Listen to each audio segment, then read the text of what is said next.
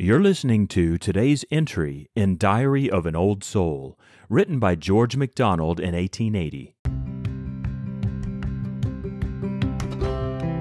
I do remember how one time I thought, God must be lonely. Oh, so lonely, lone. I will be very good to him.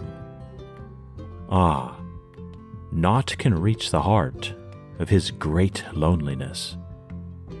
My whole heart I will bring him, with a moan that I may not come nearer.